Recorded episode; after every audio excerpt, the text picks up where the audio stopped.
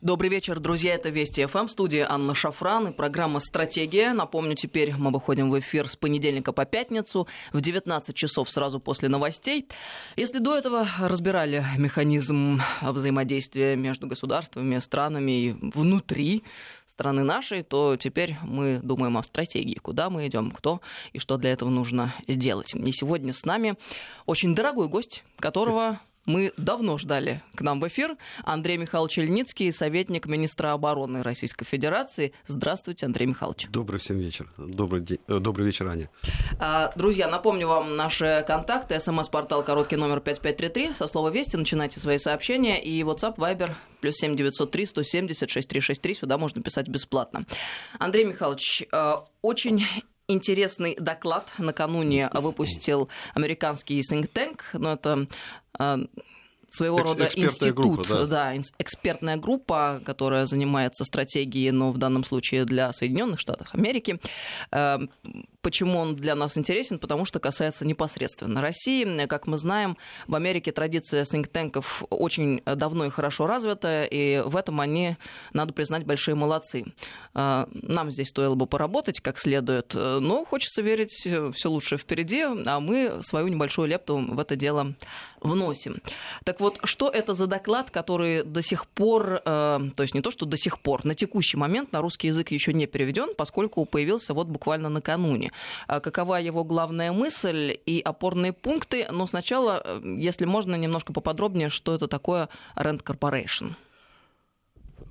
Это действительно очень авторитетный институт, экспертная группа, может быть, номер один в США, специализирующаяся как раз на разработке стратегии и политики в области обороны, в области безопасности.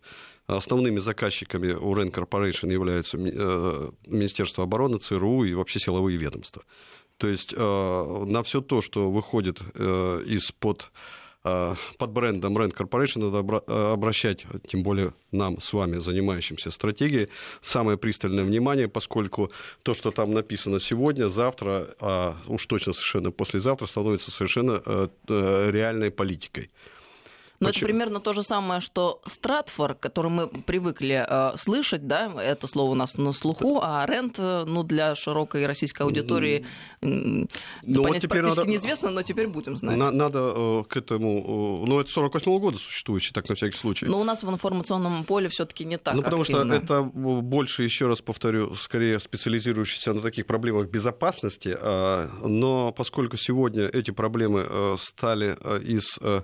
таких обсуждаемых в качестве возможных сценариев стали, в общем-то, мейнстримом, стали реальной политикой, то и те, кто эту политику разрабатывает, прежде всего в США, но не только в США, у нас, в Китае, это те люди и те институты, к мнению которых надо, мягко говоря, прислушиваться. Тем более, еще раз повторю, когда речь идет о стратегии. Ведь что такое, Ань, извините, я вам напомню, откуда вообще есть и пошло слово «стратегия» греческое. Это, вообще-то говоря, военное понятие.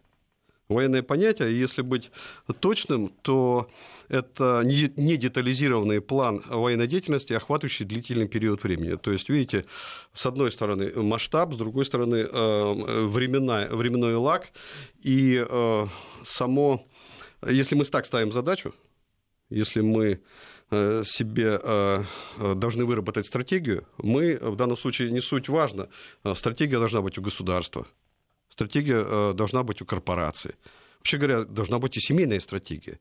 А да, вообще у любого предприятия должна быть стратегия, чем бы оно ни являлось. Да, если предприятие как некое намерение действовать, а совершенно вот чтобы так, да, мы действовали не хаотично, а каким-то образом...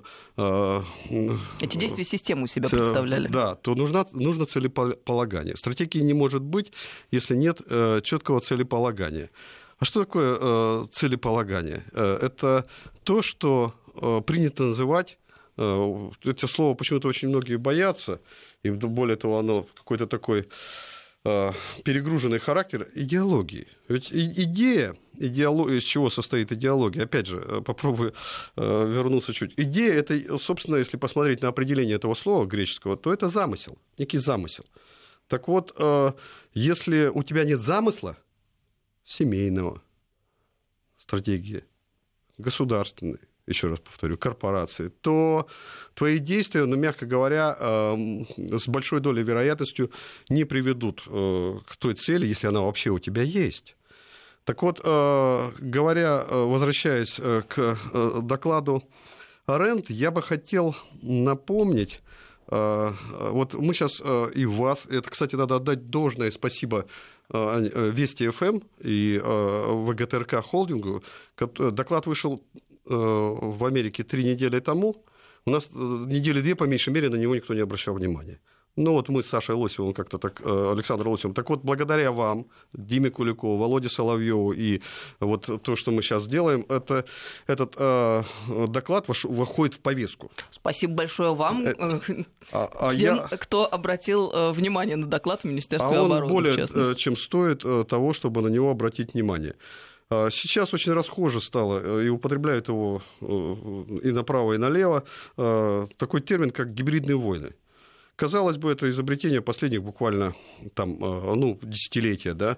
Тем не менее, это не так. Ведь Сунь Цзы, великий китайский стратег, он еще 2000 лет назад написал следующую фразу, говоря об искусстве войны в своем трактате. «Самая лучшая война – это разбить замыслы противника». Замыслы, внимание, идея, идеология. То есть решить, дезориентировать противника, решить его идеологии, решить его стратегии, как целеполагание. На следующем месте, уже по уровню ниже, это разбить его союзы, то есть коалиции, в общем, структуру, инфраструктуру. И только на 3-м месте разбить его войска, то есть то, что называется горячая стадия войны.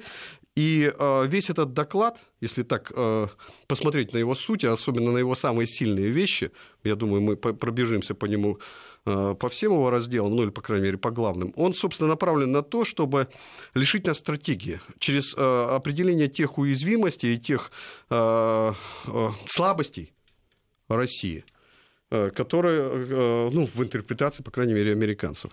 И тут надо отдать им должное и сказать спасибо нашим американским, давно уже не партнерам, поскольку доклад настолько...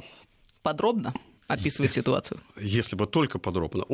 Они сделали, в общем, за нас, за многих политиков России, в том числе формирующих и озвучивающих эту политику, в общем, большой объем работы американцы. Они четко прописали, по крайней мере, дали свою версию, набор наших уязвимостей и слабостей. И более того, они предложили те меры, которые надо сделать для чего? Для того, а сам доклад-то как называется? Мы, кстати, самое главное не сказали. Extending Russia, если говорить, перенапряжение России. Как перенапрячь нас, как дезориентировать Россию, как ее перегрузить, чтобы она сбилась со своего пути, с того целеполагания, с тех приоритетов, которые мы себе, как суверенная держава, наметили. То есть предложить нам ложные цели, которым мы должны следовать. По крайней мере, сбить нас с четкого целеполагания, еще раз повторюсь, со своего пути. Они не очень-то нам предлагают свои цели. Они хотят, скорее всего, лишить нас ясного видения своего будущего, той самой идеологии.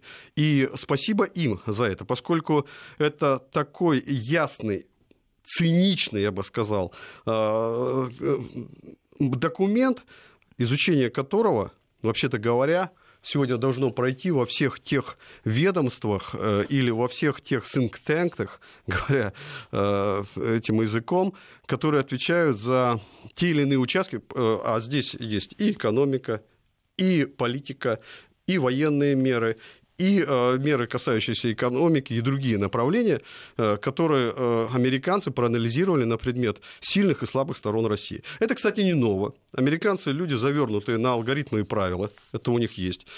И если что-то когда-то дало позитивный результат, то они с удовольствием, как им кажется, берут те же алгоритмы для того, чтобы решить ту же самую задачу. В данном случае речь о холодной войне идет. Да, они, не стесняясь, они это прописали, кстати, здесь это написано. Они взяли за основу тот алгоритм, который был реализован в эпоху Рейгана, который, собственно, привел, как они считают, к победе США в холодной войне над СССР. Это такая оценочная, что называется, позиция. Но, тем не менее, реально, действительно, без горячей войны исчезла великая страна. Это большая трагедия для нас всех, СССР. И что они делали тогда, если вспомним? Там много чего делалось, но такие стержневые вещи были следующие. В качестве экономических мер Они прежде всего определили максимальную зависимость, от чего зависит экономика Советского Союза, и на что они могут воздействовать, и это было, естественно, торговля и продажа углеводородов. Они сделали все, опустив в том числе своих союзников, чтобы уронить цены на нефть. Они тогда достигли просто исторического минимума, и, соответственно, бюджетные поступления России, которая была очень обременена, Советского Союза обременена обязательствами перед странами социалистического или близкого к этому лагеря. Второе, что они сделали, они вовлекли Россию, в Советский Союз, в гонку вооружений, мы вспомним все «Звездные войны», причем в гонку вооружений, которую не сами американцы, на самом деле, были ложные, вот те самые ложные цели. С тем, чтобы небольшие ресурсы имеющиеся, Советский Союз направил туда... куда их не стоило бы направлять. Я здесь с вами не соглашусь, они не были небольшие. Тогда Советский Союз — это была вторая экономика мира. Но действительно наши... Исходя из рухнувших цен, я имею в виду, как раз понимали, что наши военные расходы всегда для нас были приоритетом в те времена в Советском Союзе, но даже они не беспредельны. И надо было создать какие-то ложные цели, чтобы подорвать, надорвать. И они это сделали. Вот тут надо отдать им должное. Мы втянулись в ненужную, пошли вослед. Вместо того, чтобы срезать углы, как это делаем мы сейчас, вот как раз только что в Сочи слушания по этому поводу прошли, и мы ровно делаем то, что должны делать, срезая углы, не стремясь к паритету, а обеспечивая баланс. Так вот, тогда мы погнались за американцами и перенапрягли и экономику, и науку, в общем. И третье – это методы информационные, как бы сейчас сказали, гибридные, методы идеологические. Вот тогда, если вы помните, тогда, кстати, они четко начали, да, они работали и до этого, во всем всегда надо, в том числе, замечать, например, такой элемент, как предательство элит. Тогда они начали вести кампанию информационную по деидеологизации, опять же, смены приоритетов. Ведь тогда у нас, знаете, появился постепенно Горбачев, ведь не случайно, да? А потом появился сначала социализм с человеческим лицом, а потом уже и не социализм.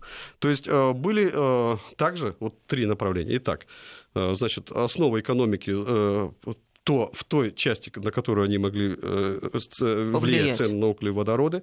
Втянулись мы сохранение приоритетов в гонку вооружений, которую не потянули. И третье, самое, может быть, основное, это то, что Советский Союз и нас всех дезориентировали идеологически. Наши цели были подорваны, дискредитированы, причем во многом это было не только работа извне, но и отчасти тех самых элит, предательство которых также было тогда налицо. Так вот, сегодня доклад Ренда, о котором мы с вами, Ань, говорим, он ровно так же, по тем же алгоритмам, предлагает набор действий предельно ясных и циничных. Меня вот это поражает. Я, понимаете, обычно такие вещи как-то принято, мне так казалось. Люди в черных очках где-то добывают, и потом мы это вот так вот узнаем, расшифровывая какие-то радиограммы. Я удивляюсь, как они публичат вот такую информацию. Вы об этом сейчас, в частности, вы знаете, наверное, такое время, да. Да. Но стало, наверное, такое время вообще, и, может быть, это в том числе стилистика администрации Трампа, когда, отчасти это и, среди пацанов это называется понтами. Очень точно подмечено. Но, вообще говоря, наверное, в этом есть своя немалая доля логики и правильности, когда о своих намерениях, работая первым номером, потому что в тех же гибридных войнах, мы, помните, говорили, решить замысла сначала. Это не мы говорили, Сунь Цзы 2000 лет назад. Так вот, в такого рода противостоянии всегда побеждает тот, кто работает первым номером. А вы тут еще и некое или некоторое благородство, что ли, имеете в виду? Нет, я имею в виду просто стратегию победы в гибридной войне. Вот тот, кто работает первым номером, заставляет... Если ты работаешь вторым... то есть элемент психологической борьбы. Ровно так, психологическая война. Если ты отвечаешь на вопрос оппонента, если ты работаешь вторым номером, то ты проиграл. Неизбежно. Есть одна только тактика и стратегия, на самом деле говоря, к нашей передаче каждый раз заземляясь.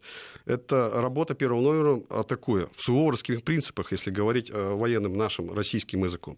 Так вот, американцы предложили набор мер в этом докладе, считая, что именно они сформируют тем самым повестку и вовлекут нас в некое противодействие, в работу вторым номером.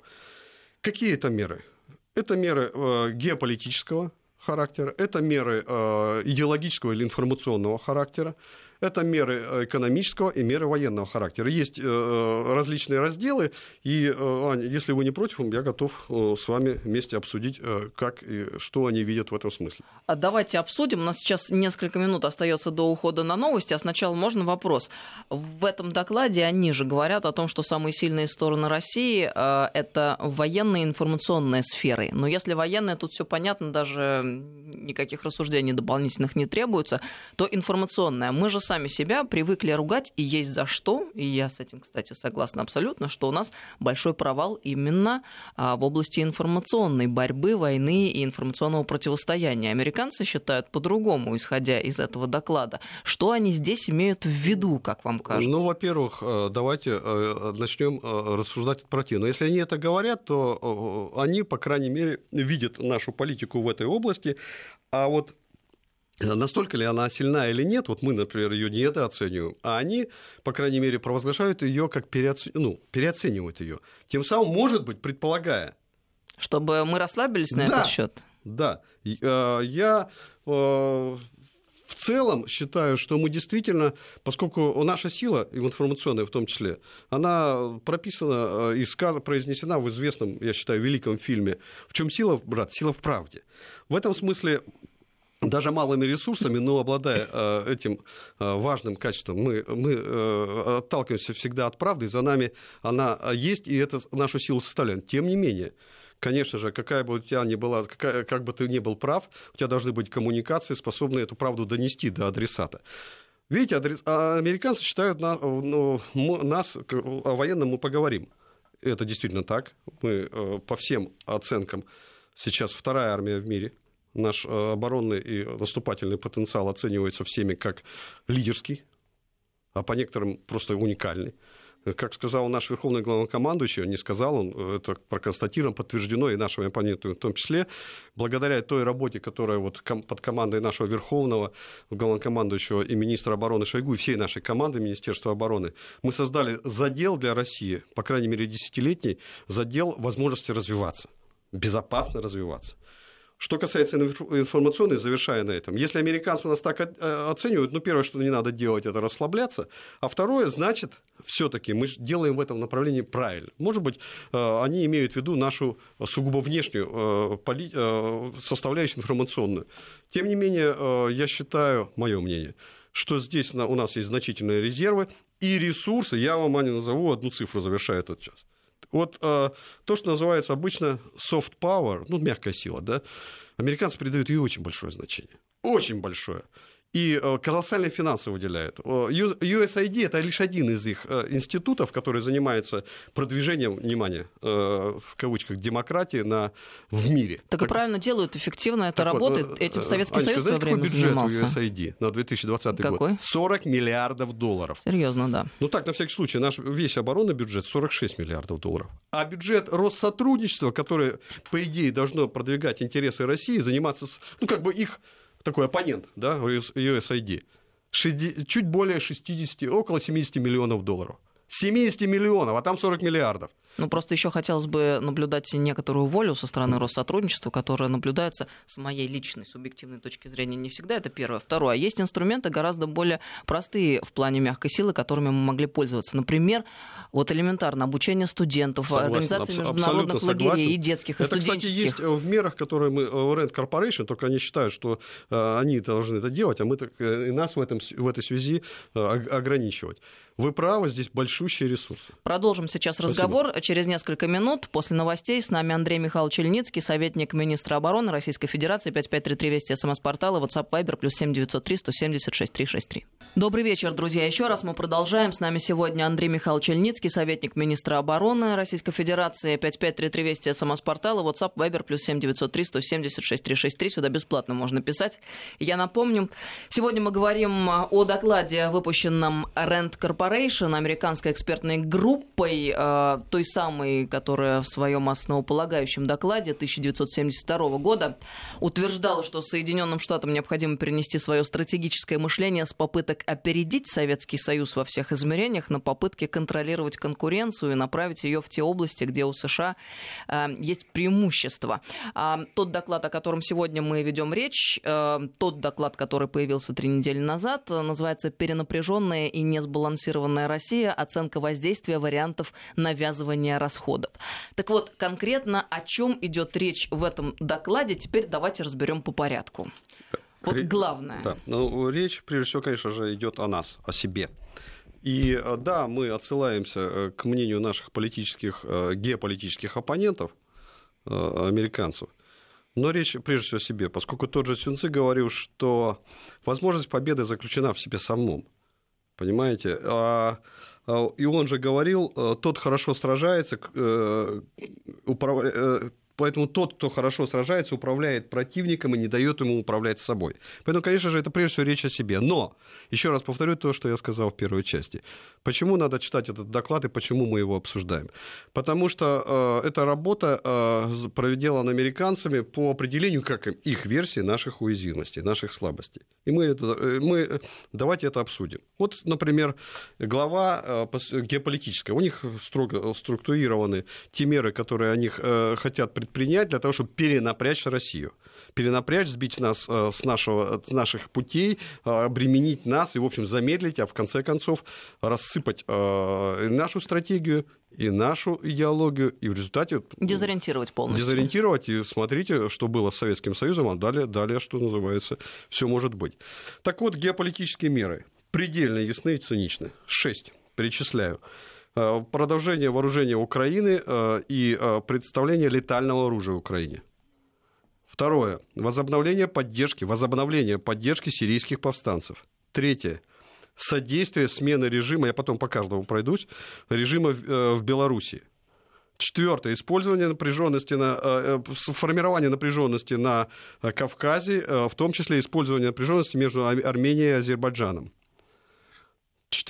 Пятое. Усиление внимания США и работы США в Центральной Азии. И, наконец, изоляция Приднестровья. Ну, как мы видим, по всем пунктам ведется работа систематическая. Красавцы. Мы это все наблюдаем ежедневно в повестке информационной. И здесь, вот, может быть, этим бы можно было и ограничиться, но все-таки мне некоторые цитаты, опять же, спасибо нашим американским так называемым партнерам за то, что они так все ясно договаривают.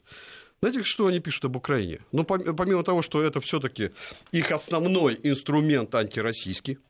Инструменты, я подчеркиваю, украинцы, что как с ними будет, их вообще не волнует. Украина ими рассматривается как рычаг, как дубина, как да все что угодно, как, которая должна, в общем, работать против России. Других миссий, задач у той Украины, которую, как ее видят американцы, нет. Пусть продолжают наши украинские коллеги, партнеры, товарищи рассуждать про молодую свою демократию, про то, как у них сейчас все быстро наладится. Что написано? Цитату даю, цитату подчеркиваю.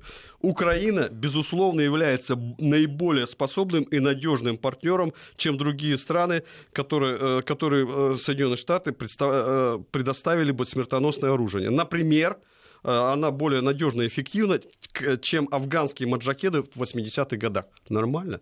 Это очень интересно. Украина, услышите, украинцы, те, кто вас сравнивают американцы, и алгоритм работы с вами, это как тот алгоритм, как они вооружали в Афганистане моджахедов против Советского Союза. То есть они вас видят вот такими. Они хотят из вас создать террористическое государство. Это написано, это не я, это вот цитата из этого. Нет, может быть, кто-то скажет, что мы опять занимаемся какими-то инсинуациями, придумками, но это документ, который можно найти и посмотреть. Английским языком, черными буквами на белом листе. Написала одна из самых авторитетных экспертных групп американских RAND Corporation. Самая авторитетная, пожалуй. Более громкая пропаганда США, членство в НАТО для Украины. Пропаганда, не включение. Укрепить украинский моральный дух. Это так. Привет Зеленскому. Второй пункт, как я сказал, это увеличение поддержки сирийских повстанцев. Помните, что, причем Ведь это и есть реальная политика. Трамп говорит, что мы там уходим. Действительно, он пытается это сделать. Но, по-видимому, Трамп – это не тот человек, который управляет внешней политикой или формирует ее в стратегической перспективе. Поскольку здесь просто черно, опять же, по белому написано, что США должны усилить и возобновить поддержку умеренной сирийской оппозиции, которая может надолго продлить и интенсифицировать гражданскую войну. Неплохо. Неплохо. Никакой, так забудем ИГИЛ, боже мой. Им нужно постоянно ворошить муравейник, запуская механизм гражданской войны. Хочется Беларусь. Здесь напомнить про те гуманитарные цели, великие миссии, великую миссию свою, которую как бы американцы осуществляют на Ближнем Востоке и в Сирии. Вот чем этот доклад интересен, еще раз повторю, и необычен все-таки, это уровнем открытости, ясности и цинизма. Который... И для чего все делается? Да, ну для того, чтобы перехватить повестку, сказать, вот мы здесь главные. В мире. Мы что хотим делаем, что хотим говорим. Какие хотим цели ставим. Нам плевать на вас. Товарищи украинцы, вы наша бита против России, больше вы никто. Расходный материал. Расходный материал. Белоруссия, внимание, наши белорусские друзья, союзники и братья. С точки зрения американской политики, беспорядки в Белоруссии могут представить возможность перенапрячь Россию. Помощь Беларуси белорусской оппозиции может быть оказана в самых разных формах. От публичных заявлений в поддержке до прямой финансовой и организационной помощи, дающей возможность оппозиционным партиям достичь конечного состояния, состояния свободной и демократической Беларуси. В мире с нулевой суммой лишение России ее истинного союзника было бы явной геополитической и идеологической победой Запада. Нормально? Это то, о чем все больше и больше говорят в последнее время эксперты, занимающиеся СНГ. Мы, в частности, вчера с Богданом Беспалько говорили про Белоруссию. Абсолютно точно. Я могу еще раз доложить, что сейчас при общих хороших наших отношениях непосредственно с белорусским народом, но там же, и несмотря на то, что русский язык второй государственный, там же все надписи на белорусском, русском и английском, на русском там нет никаких табличек. В общем, белорусы, братья наши, вы в разработке у врагов России и ваших врагов. Имейте это в виду, пожалуйста. Читайте, как вас видят, как видят политику в отношении Беларуси, не только в отношении руководства Беларуси, но и в целом Беларуси как независимой страны, главного и лучшего союзника России, американцы. Третье. Это Южный Кавказ. Здесь они сами себе признаются, что на самом деле Россия прочно стоит на этих... Но, тем не менее, какие есть ресурсы? Они первое пишут. Во-первых, Соединенные Штаты могли бы подтолкнуть к более тесным отношениям НАТО Грузию и Азербайджан.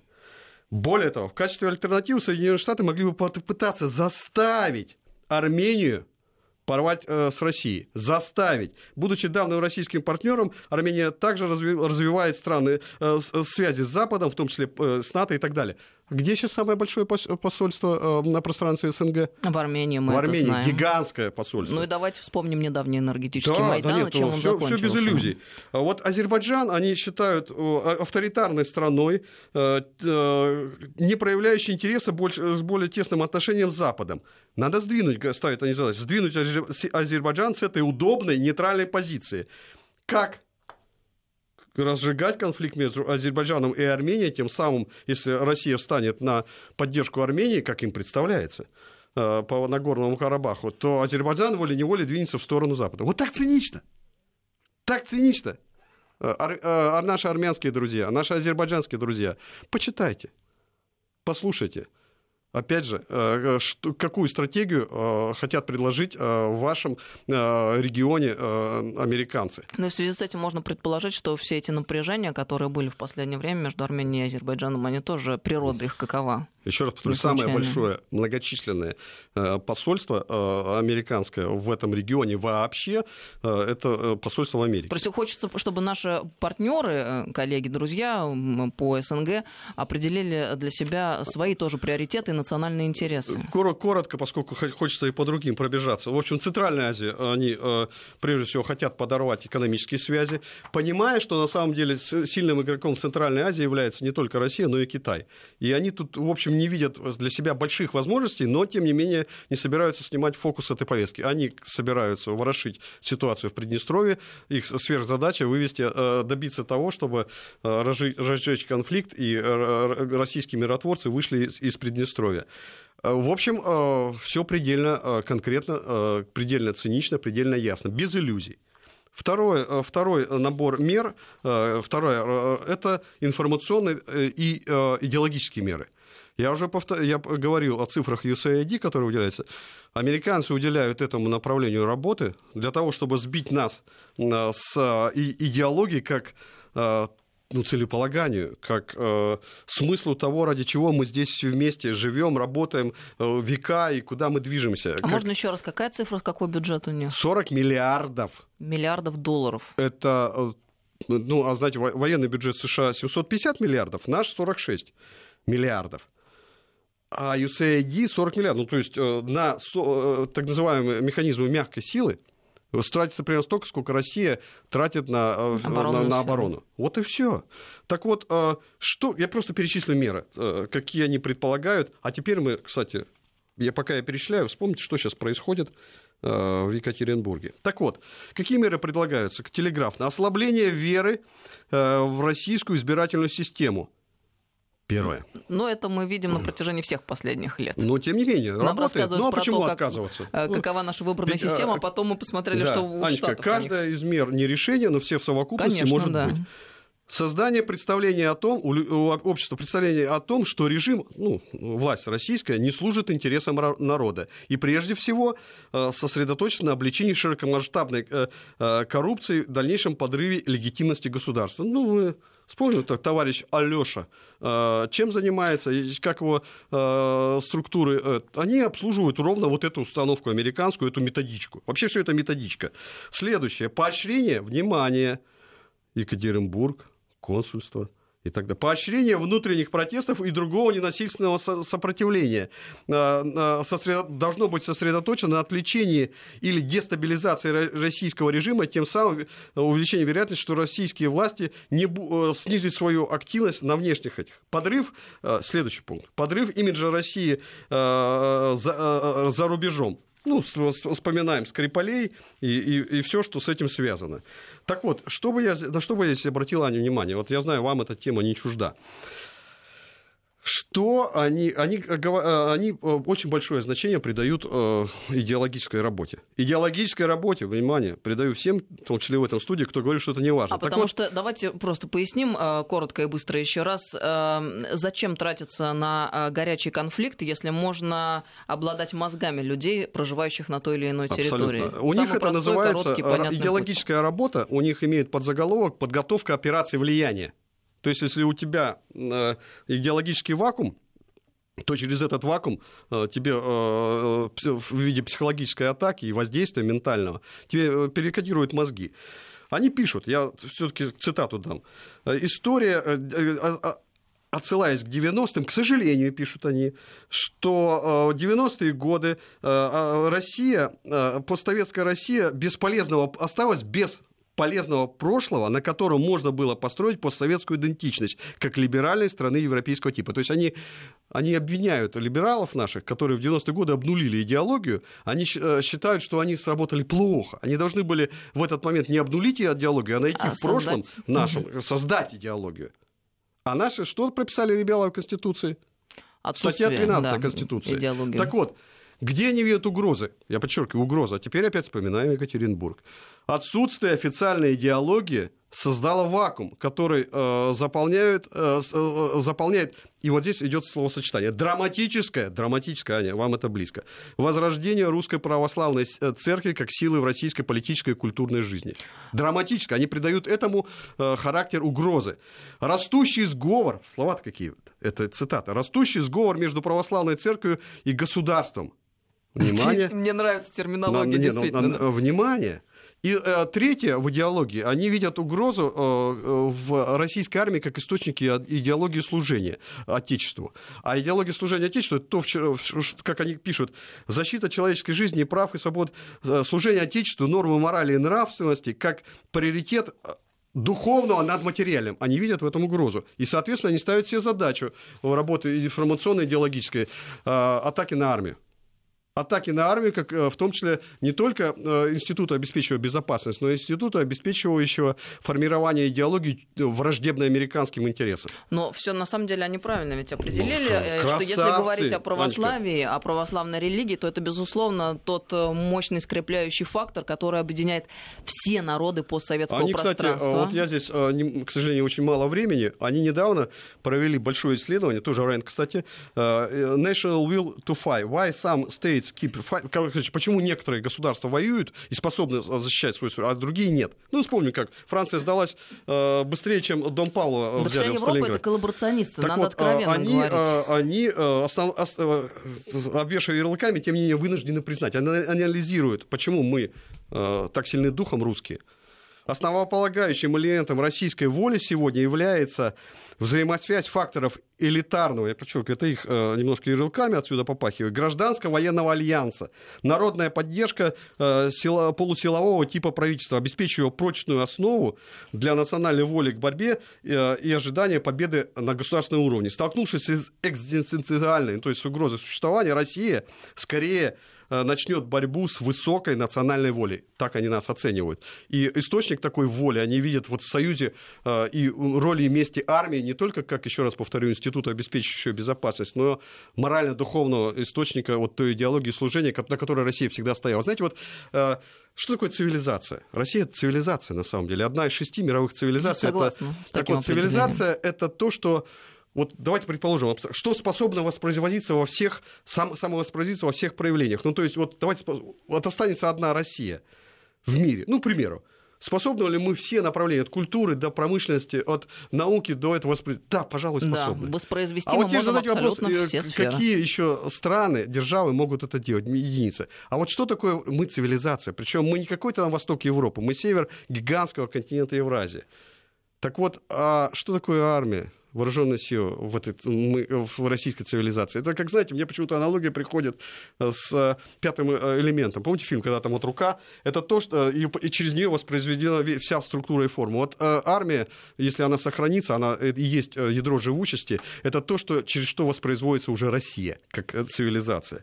Следующие меры. Следующее. Это я так скачу, извините, время просто. Я просто одну ремарку, чисто эмоциональную. Друзья, стоит один раз побывать в недрах того, что называется российская армия, ты понимаешь, что это совершенно другой мир, тот на самом деле прекрасный и в котором хотелось бы жить по сравнению с тем, в котором мы существуем ежедневно. Потому что российское офицерство в лице тех офицеров, которые служат в российской армии, высшее руководство, генеральный штаб и так далее, вот спасибо большое, Андрей Михайлович, благодаря вам, я там периодически бываю, это, ну, действительно наша элита и то, чем мы должны гордиться, здесь, сохранять и приумножать. Аня, спасибо вам за эти слова, я горжусь с тем, что я принадлежу к этому сообществу, искренне горжусь. Я вижу в ребятах, в офицерах, генералах, молодых генерал-майорах, в полковниках-майорах, прошедших в том числе Сирию, но это мне точно совершенно как вот то, что после войны это люди настоящего гражданского долга, мужества, которые себя проявили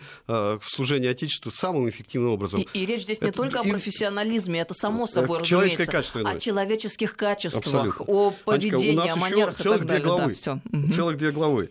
И, собственно, 3 глава – это военные меры. Вот на самом деле, тут я, и там много пунктов, скажу, они нас не удивили. Вообще не удивили. Если очень коротко, то основной их подход – это перенапрячь Россию по ее периметру. То есть размещение, вот я пишу, перебазирование истребителей ближе к российским границам, перебазирование бомбардировщиков в пределах легкой досягаемости ключевых стратегических целей на территории России, развертывание дополнительного тактического ядерного оружия в Европе и Азии. Вот такие, ну то есть активное патрулирование вдоль, и разведполеты вдоль наших границ или подводных лодок по Арктике. Арктика для них вообще.